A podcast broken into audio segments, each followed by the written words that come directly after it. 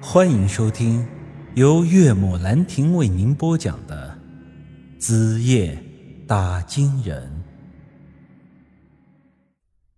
我爹走了之后的大半年的时间里，村里也没有再发生什么大事儿。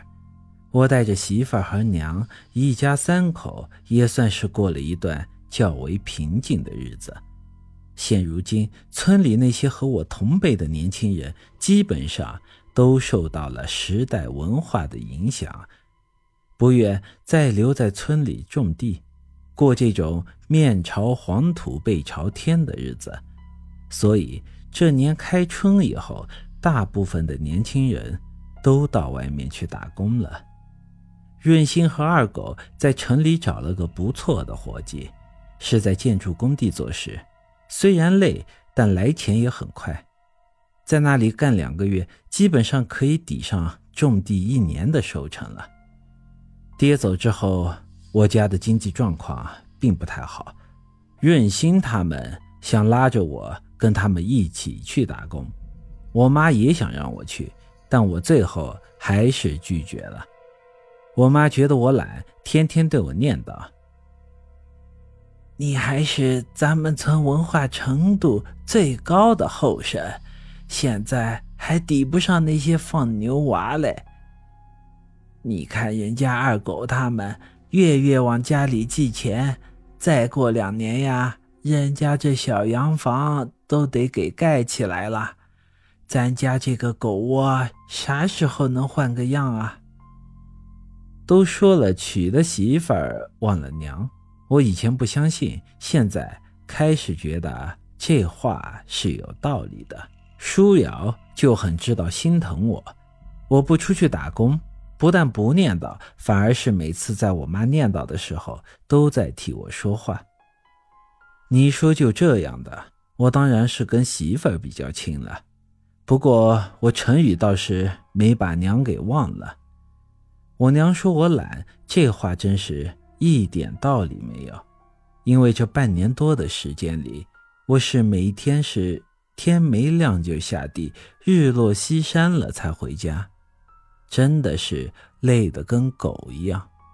每天回家之后往床上一躺，像舒瑶这样如花似玉的媳妇儿待在旁边，我都没心思碰她。这绝对只是男人才有的感同身受的累。有的兄弟可能要问了：这么累的生活，你都不怕？为啥不肯进城打工，多赚几个钱回家？老妈也不念叨了，这样不好吗？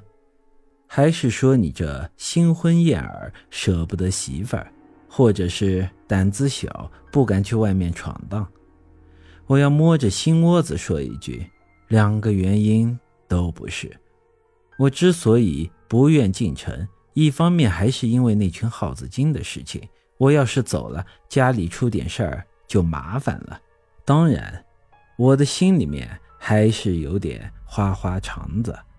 还记得我之前提过吗？村长活着的时候跟我关系很好，也一直很喜欢我，甚至把我钦定为他的接班人。在这里，我真的要再次感谢一下他老人家。他当初就是在自杀前还都在念着我，硬是为我写了一封推荐信上去。现如今村里的年轻人走的差不多了，论文化水平，我又是最高的，所以啊，这新任村长的位置怎么着也应该是我的，所以我一直在等着的就是这个。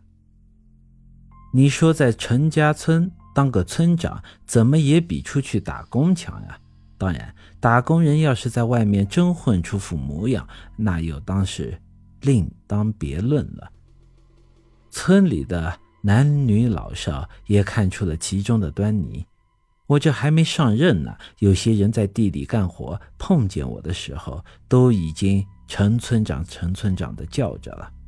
我每次都是心里暗自窃喜，表面上。装作正经的样子，说：“瞧你说的，人家上面领导还没发话呢，八字这不还没一撇的吗？没跑了。你说咱村除了你，还有谁能坐那位置啊？